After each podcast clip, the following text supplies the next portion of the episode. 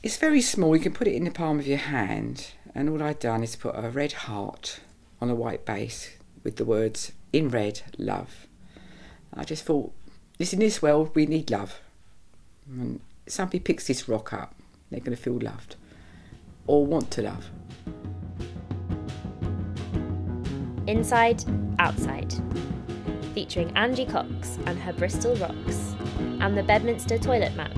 Inside Outside is part of Here We Grow, a no bindings production funded by Bristol Ageing Better. My name is Angela Cox. I love art, so I thought, what can I do to help this project? So I thought, right, I'll paint my rocks because I felt this was really community based. It's like a therapy as well, though, isn't it? While you're sat there oh, painting, definitely. it's making you use your mind, it's making you think. I can't paint to save my life. I cannot, honestly. I just copy. It's fine, you can do anything, can't you? Any design, any scribble. We're even writing, aren't we? And these Yeah. inspirational Yeah, yeah, writings yeah. there and how it's affecting the people out there. My friend Dawn got on Facebook and said, Hey, we're doing these Bristol rocks. And I didn't quite understand it at first. But then as pictures come up, they were saying that they were painting rocks and hiding them out in the country, out in the streets, out near schools, wherever, for children to find. And I thought, well, that's a good idea. But when I started to see the reaction of families and children of the rocks, I thought, yes, I'd like to get involved with this. This is really lovely. This is a lovely thing. And I've just got hooked. Talk about addictive. I have painted over a hundred sta- rocks and I cannot believe it. They've all gone out, they've all been shared, and they've all gone different places. I've actually given them away this Christmas as presents, and people are going, "Oh wow, that is just so nice! I'm going to put it on my fireplace." They've just been bowled over and just loved it so much, and felt it was so personal from me to them that it's, it's really given me a boost as well.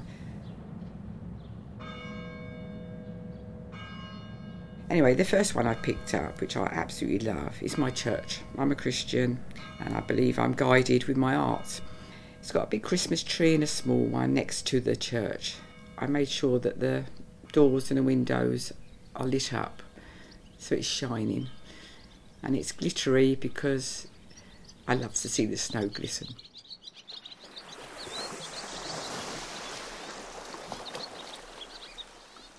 Oh, the next rock, I just felt, yeah, let's do a little bit of splishy splashy. So obviously I was feeling that sort of mood.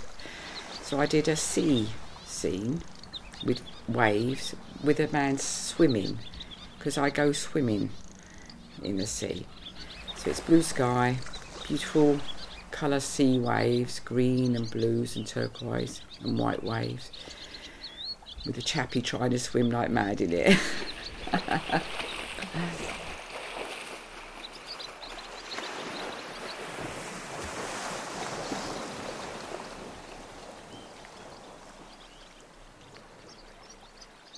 I was really feeling ever so depressed and low that day. But when I saw that rock, mm. I cannot stop touching it and it's Crazy now. cuddling it, you know. Mm. It just made my day. Somebody come on Facebook and said that their child was in hospital and would love a couple of rocks. And I just felt I would really like to do that. So I did push myself to go to the hospital, go to intensive care, and a sister met me and she said that the parents will receive those rocks. And I was absolutely blown over when, before I even got home, and I looked at my Facebook page, and the parents have actually put the rocks on the little child's bed on a blanket and said, Thank you so much. That means so much to that little girl. And I, it did really make me feel quite choked up. so these rocks are doing such marvellous things. We've got two ladies on there now that are in touch with each other and they are housebound, but they're painting rocks because they're on the rock page, so they're communicating with other people, Yeah, yeah. Mm. which is lovely. And then they're giving rocks to whoever comes to visit them or look after them and their mm. families to go out there. And, and they're saying, we need more of this. We need something that brings us housebound mm. people together. yeah. So we have an interaction. And I'm racking my brains thinking, I don't know how to do it. I don't want to do it. I, I want to help you, but I don't know how. What do we need? What do you need? What else can we do for people that are housebound? I think some people don't go out and about for the reason that Pat's given, that there are physical reasons why it's quite difficult Yeah. for them. I think there are psychological reasons as well. Mm-hmm. That some people are literally more outgoing than others and have got circles of friends and, and so on. But others tend to lose confidence quite quickly. Confidence is a big barrier to people going out. Mm. Now, I lost my husband when I was 49, and even I found initially it seemed really weird going out without him, but because I was younger, I soon got over that. But if you're older when you lose your partner, it's not so easy. My name's Ben Barker and I'm a person who lives in Southville. I'm an old gent, retired. Does that make sense? I'm Pat Gregory. I am also part of Bristol Ageing Better, one of their volunteers. The Bedminster toilet map is something which arose from a discussion we had at the Greater Bedminster Older People's Forum, probably six or seven years ago, quite a long while ago.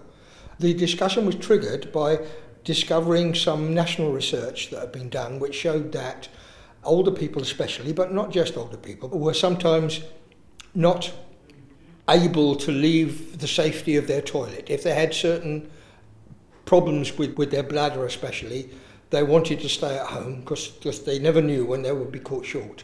So going out was difficult unless they knew that there would be a toilet at the other end, as it were. When people hear about the map for the first time, they're often amused. They think it's quite funny. I suppose it is in some ways. After a bit of reflection, they can see that there's a really quite serious message behind it. That it is a real issue. It's, it's clearly a disability. It's an invisible disability. If you can't go out because you can't leave your get too far from the toilet, that is a disability, and it can be quite crushing in terms of your individual life. So they can very quickly move from thinking, "Oh, what a joke," to "Oh, actually, it's quite a serious joke."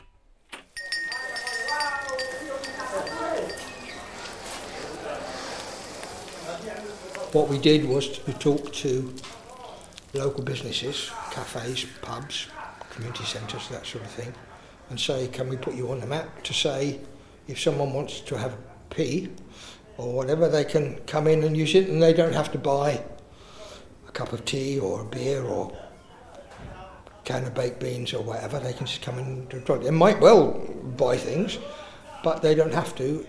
And we tried to persuade people to remove notices from doors. Very often you go into a cafe and it will say, for customers only. And we thought that was very friendly. Surprisingly, a lot of cafe owners and so on sort of accepted that that was quite a good idea. Goodbye. I think it helps more than just older people. I think it helps business for a start. It also adds to the greenness of our environment. I moved here four and a half years ago from a village on the outskirts of Lincoln. If I wanted to go into the village centre and shop and then wanted to walk back, I was often desperate for the loo. And there was absolutely nowhere to go. So the result of that was I would get in my car, drive to the village, add Yep. to the pollution, add to the nuisance of car parking, and then drive home mm. again. So it does, having the toilet map does contribute to the greenness of our city, I feel.